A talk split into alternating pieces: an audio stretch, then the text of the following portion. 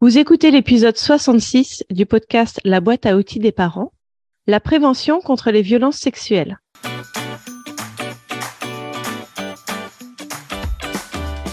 Bonjour, je m'appelle Juliette Cerceau et je suis ravie de vous accueillir sur la boîte à outils des parents. Je suis coach parental et coach de vie certifié. La boîte à outils des parents, c'est le podcast dédié aux parents d'enfants de la naissance à l'adolescence. Chaque mardi, je vous donne des outils concrets, applicables facilement et immédiatement pour vivre une parentalité plus épanouie. Dans la continuité de l'épisode précédent consacré à la protection des enfants et toujours dans cette volonté de mieux vous informer pour mieux prévenir les risques auxquels les enfants sont exposés, les vôtres et les autres, je vous propose aujourd'hui un épisode dans lequel nous allons parler des violences sexuelles faites aux enfants. Le sujet est délicat et l'idée est de savoir comment les éduquer à la sexualité de façon générale et en particulier à les protéger des risques afférents.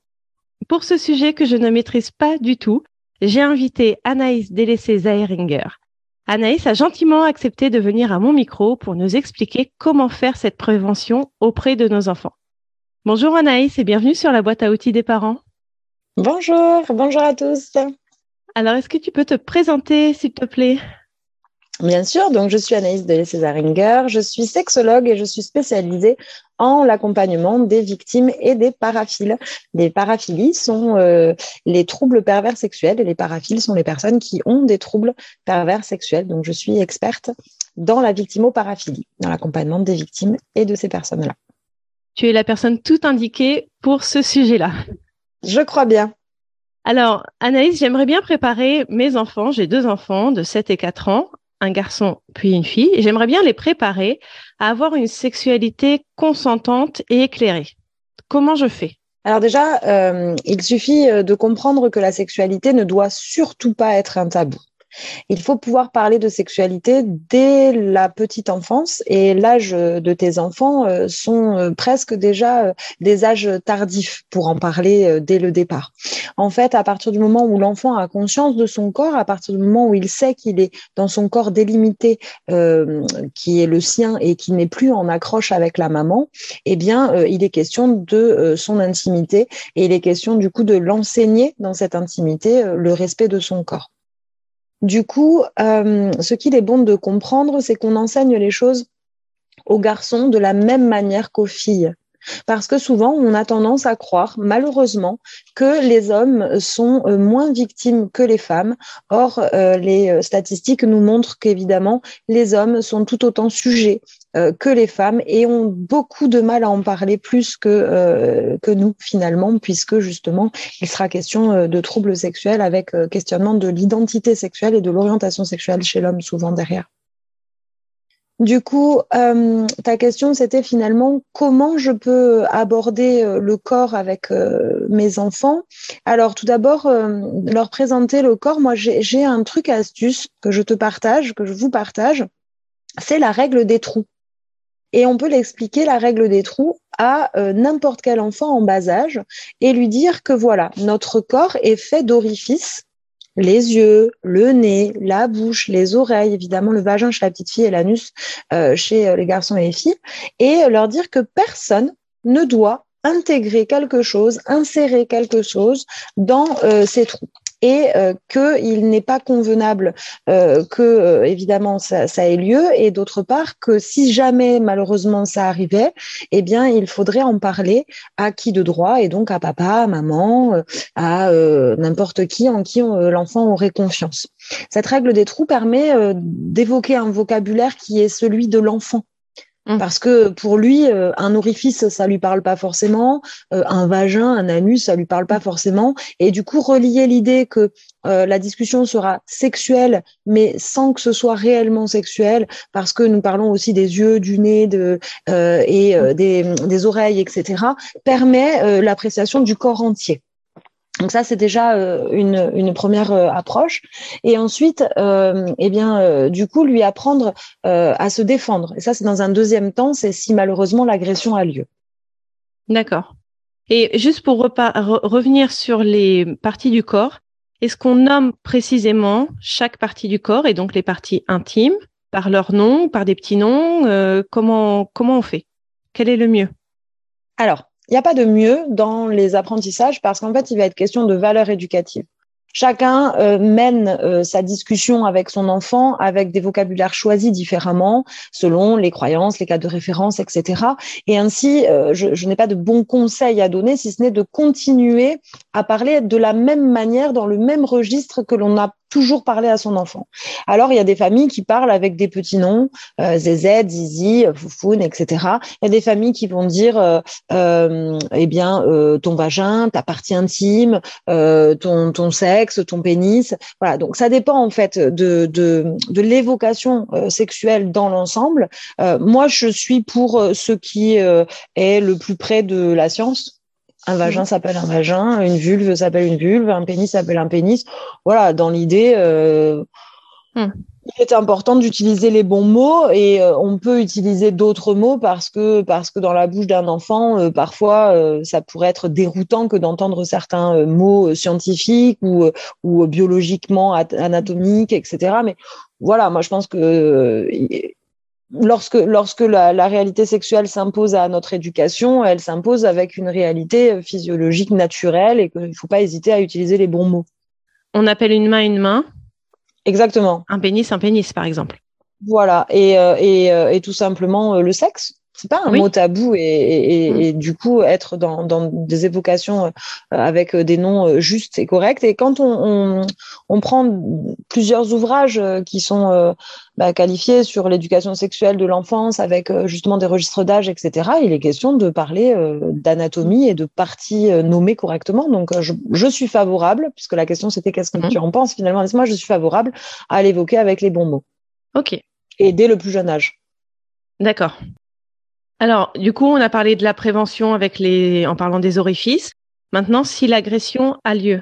Déjà, si l'agression a lieu, il faut, il faut euh, prévenir euh, mieux que guérir. Et donc, euh, la prévention a, a, énormément d'importance parce que plus vous allez parler de sexualité à vos enfants, et dans le cadre d'une éducation sexuelle, plus vous allez lui donner un cadre, qu'est-ce qui est normal, qu'est-ce qui ne l'est pas, qu'est-ce qui est interdit par la loi, et ça c'est très important, de rappeler à l'enfant qu'il y a des choses qui sont interdites par la loi, pour qu'il comprenne qu'à un moment donné, il peut y avoir des méchantes personnes, des gens qui auraient des mauvaises intentions autour d'eux. Et donc, euh, c'est dans la prévention que l'on va euh, finalement avoir la possibilité malheureuse et finalement heureuse hein, euh, d'avoir ensuite les éléments s'il y a une agression. Parce que si vous ne parlez jamais avec euh, votre enfant de sexualité, lorsqu'il y aura agression, il ne parlera pas non plus. Oui, c'est-à-dire que c'est tabou, c'est un sujet qui est a priori tabou vu qu'on n'en parle jamais et du coup s'il se passe quelque chose, c'est aussi tabou, il faut pas en parler. Exactement. D'accord. Donc, donc l'idée, ça va être vraiment que ce côté euh, sexuel ne soit pas tabou. Alors, bien sûr, après, il faut, il faut éviter les climats incestueux, incestuels, évidemment, et dans le cadre de quoi on se protège et on préserve nos enfants de ne pas participer à notre vie sexuelle. Mais pour autant, euh, il faut qu'ils sachent, l'enfant, et ça fait partie des préventions, que l'intimité est réservée aux adultes consentants, que ça se passe dans certains endroits sans la présence d'un enfant, pour qu'ils comprennent déjà que s'il lui est proposé d'y assister, ce n'est pas normal. Je parle notamment des agressions sexuelles, par exemple, euh, de l'ordre des visionnages de, de, films pornographiques, qui seraient les premières intentions, souvent avant euh, les pénétrations forcées et, euh, et les, les, attouchements. souvent, il y a des mises en place d'un climat avec des images, tiens, regarde ci, tiens, regarde ça, etc. Mm-hmm. Et donc, lui, lui faire savoir à l'enfant qu'il n'a pas lieu de le regarder. C'est déjà important. Mais ce qui est important aussi, c'est de ne pas mettre l'enfant dans une situation où il penserait à l'âge adulte ensuite que euh, finalement cette sexualité est interdite. Et c'est aussi ça qui est un peu euh, euh, difficile et pointilleux parce que la sexualité, on doit lui faire entendre que c'est un âge et mmh, que c'est une éducation à un certain âge. Parce que si on lui dit finalement tout le temps dans un registre que c'est interdit, que c'est nul, que c'est moche, etc., à un moment donné, c'est compliqué de revenir à la sexualité pratico-pratique à l'âge où il sera euh, bon de la partager ou même de euh, d'être dans le plaisir individuel par la masturbation. Donc, c'est lui dire que euh, lorsqu'il touche ses parties intimes, cet enfant, que ce soit un homme, un petit garçon, une petite fille, qu'il a le droit de le faire parce qu'il faut qu'il puisse connaître son corps ensuite à l'adolescence, mais que c'est un moment pour lui particulier, c'est un moment du coup dans l'intime et qu'il le fait bah, dans sa chambre, euh, qu'il le fait pas devant les gens, qu'il le fait dans la salle de bain. Voilà, il faut pas lui interdire l'accès à la sexualité, ça mmh. c'est quelque chose aussi de très important. Tu disais qu'il ne fallait pas interdire aux enfants de, enfin oui, aux enfants, ou alors c'est ça ma question, aux ados ou aux plus grands, de découvrir la sexualité. À, partir de quel âge les enfants découvrent leur sexualité? Je crois que c'est très tôt, et ça dépend des enfants. Oui, en fait, ça dépend ce que l'on qualifie de sexualité et du coup, ça dépend de, du cas de référence de chacun. En tant que thérapeute sexologue, la sexualité, elle est découverte dès l'âge de 12-13 mois dans des registres de masturbation où mmh. euh, l'enfant touche son corps, etc. Euh, il y a même des petites filles qui pratiquent euh, les frottements pour pouvoir avoir des sensations au niveau du clitoris, des petits garçons qui se tripatouillent et donc du coup arrivent à se décaloter lorsqu'ils ne sont pas circoncis et donc amènent du plaisir dans leur corps très tôt finalement. Maintenant, ça, c'est souvent pas forcément qualifié par le commun des mortels comme étant un accès à la sexualité. Pourtant, ça l'est. Et donc, on, on, on on glorifie euh, la sexualité qu'au moment de la première masturbation et on la qualifie comme telle, euh, voilà, souvent à la préadolescence ou à l'adolescence. Et du coup, euh, peut-être aussi voilà euh, redonner euh, à la sexualité ce qu'il en est, c'est-à-dire que les, les, prémices de la sexualité ne sont pas aussi tard que nous le pensons et du coup c'est aussi pour ça qu'il faut accompagner l'enfant euh, parce que ok ça te fait du bien, bah, c'est bien de se faire du bien, mais il y a des endroits pour le faire, il y a des, des moments pour le faire, tu dois le faire seul à ce moment-là, mais tu pourras le partager au moment venu, etc. C'est là qu'il va falloir justement accomplir de, de choses de l'ordre de l'éducation et de la prévention. D'accord. Et, et ces genres de conversations, euh, euh, les yeux dans les yeux, ou c'est euh, ou c'est le, comme le tout venant. Tiens, je suis allée à la boulangerie. Tiens, tu vas te masturber dans ta chambre, quoi. Eh bien encore, ça va être une question d'éducation, une question de cadre de référence pour chacun et de valeurs euh, éducatives parce que euh, tu viendrais chez moi euh, dans une réalité où avec mes, mes cinq fils qui sont grands, pour certains, hein, ça va de 20, 17, 16, 11 et 9 à la maison, les conversations sont dans le tout venant. Mm. D'accord, mais parce que bah, ils ont une maman aussi qui est sexologue. Mm. Le Covid, le Covid a, fait que euh, j'ai eu consulté à la maison, donc avec des enfants qui étaient aussi dans les alentours, etc. Donc forcément, euh, il y a eu euh, du tout venant. Mais dans d'autres familles, tout aussi riches d'enseignement, ça pourrait se faire entre cas Dieu, j'ai besoin de te parler de certaines choses, etc. Je crois pas que l'un ou l'autre soit mieux ou à, à, à, à prévaloir, mais je crois que tout simplement euh, c'est un, savant mélange des deux. C'est qu'il y a certains moments où il va falloir discuter parce qu'il s'est passé quelque chose et qu'il va falloir mm. mettre les points sur les i parce qu'il s'est passé un événement particulier. Je pense à des enfants que je suis. Euh, euh, là, j'en ai un en suivi qui a malheureusement eu été question dans un cap ou pas cap à l'école de baisser son caleçon en plein milieu de la cour de récréation. Bon, bah, euh, il va falloir parler. Là, c'est entre quatre yeux. Là, c'est pas du tout venant. Bon, pour autant, euh, j'accompagne aussi une famille euh, dont les registres éducatifs sont très, sont très pieux et difficiles. Dans la sexualité, c'est très tabou et dont la petite fille a, trouvé, évidemment, je pense beaucoup de plaisir dans la découverte de son corps et notamment de frottement clitoridien. C'est pour ça que j'en parlais tout à mmh. l'heure. Et les parents sont choqués. Et donc, bon, ben voilà, ça se fera pas dans le tout venant. Et pour autant, il va falloir le faire parce qu'elle se frotte sur le canapé et qu'il va falloir que euh, ça se fasse autrement que devant les gens à l'apéritif, quoi. Voilà. oui. Ok. Donc, pour prévenir les abus sexuels dont les enfants pourraient être victimes, c'est voilà parler de leur sexualité, euh, que ce soit pas tabou. On a l'astuce que tu nous as donnée des orifices. On a euh, le cadre, c'est-à-dire de, dire que les actes sexuels c'est entre adultes et que et dans certaines pièces euh, on va dire euh, fermées enfin voilà. dédiées fermées dédiées voilà c'est mieux. Et pas du tout du coup en présence d'enfants et que les enfants n'ont pas à voir des films pornographiques notamment. Exactement. Ok ça ça suffit Ça suffit pas parce qu'après, euh, on a quand même une génération d'enfants et après, ça dépend de quel genre d'enfants on parle. Là, on est à destination d'enfants de 0 à 12 ans. Donc, on est sur une tranche d'âge euh, qui sont quand même, euh, qui est quand même concernée par des écrans en permanence, hein, malgré les interdictions moins de 13 ans sur les réseaux tels que TikTok, Snap, etc. Il y a beaucoup d'enfants qui sont au collège et sont déjà matériellement très connectés. du coup, non, ça ne suffira pas. Ça sera déjà un bon démarrage. Si toutes les famille faisait ce minimum-là, on serait déjà dans des utilisations, notamment réseau, euh, qui ne seraient pas problématiques parce que euh, voilà, c'est pas normal de d'envoyer des nus, c'est pas normal d'en recevoir, ce n'est pas normal euh, de, de, de, de pouvoir être dans une situation de relation quasi sexuelle engagée avec des rapports qui peuvent être soit écrits, j'ai envie de faire ci ou je veux faire ça, à un âge qui est entre 0 et 12 ans. Alors, j'aime pas le mot normal, d'accord, parce que ça dépend de la maturité de l'enfant, ça dépend de beaucoup de choses. Mais bon, quand même, euh, il y, a, y, a, une, une certaine euh, tendance. Et, et, non, ça ne suffit pas en soi, mais ça sera déjà un bon début. D'accord. Et euh, ce qui ensuite sera euh, évidemment euh, à rajouter, c'est euh, lorsque l'entrée au collège se fait, parce qu'il y a quand même quelque chose qui se fait de manière assez formelle à l'entrée du collège, c'est de pouvoir bah, bah, se prémunir de toutes ces relations qui sont accentué par ce problème générationnel que sont l'exposition aux écrans. Et donc là, de discuter euh, pour savoir ce qui s'y passe dans ces écrans. Euh, c'est tous les jours hein, que je, je, moi, je, dans, dans mes consultations, j'accède malheureusement tous les jours à ce genre d'histoire euh, où les jeunes femmes et les jeunes garçons euh, s'envoient des nudes, s'envoient des photos pornographiques, euh, sans même concevoir que c'est pornographique parce que dans leur état d'esprit, ça ne l'est pas en fait. Et c'est ça la problématique, parce que ça reste sur des réseaux, euh, c'est dans les téléphones de chacun, donc donc voilà.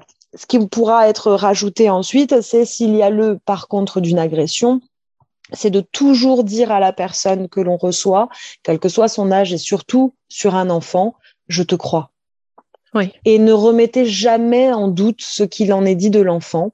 Après, on pourra euh, travailler sur euh, bah, euh, qu'est-ce qui a été déformé par le choc post-traumatique, qu'est-ce qui a été malheureusement mensonger, mais par émotion trop forte, etc. Peu importe.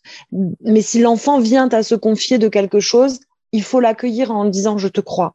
C'est très difficile pour l'adulte en face de garder souvent son calme. C'est souvent plus difficile finalement euh, pour l'adulte concerné par l'accueil de l'émotion du petit que par l'émotion lui-même de l'enfant, souvent, euh, qui euh, parfois ne comprend pas forcément ce qui lui est arrivé dans un premier temps. Et c'est parce que justement le parent a une réaction très formellement et, finalement euh, presque logique, hein, mais euh, assez lourde, que l'enfant euh, entend et comprend la gravité de ce qui lui est arrivé, que du coup il intègre cette gravité en lui. Mais au départ, il vient avec son insouciance raconter quelque chose.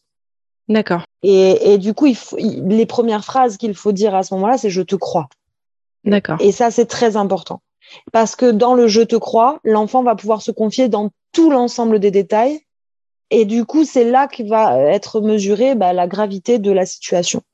En ce qui concerne les réactions à avoir lorsque l'enfant témoigne malheureusement d'une agression, il faut donc euh, le croire, euh, l'écouter évidemment, et surtout ne pas l'interroger sur les détails.